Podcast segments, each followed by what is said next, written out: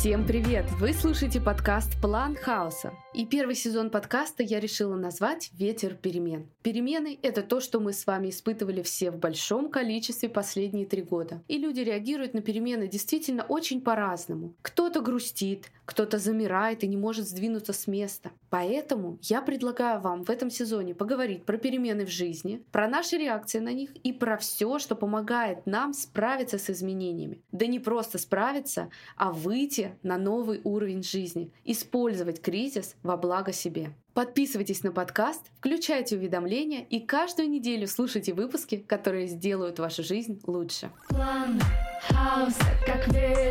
для паруса Со смыслом без пафоса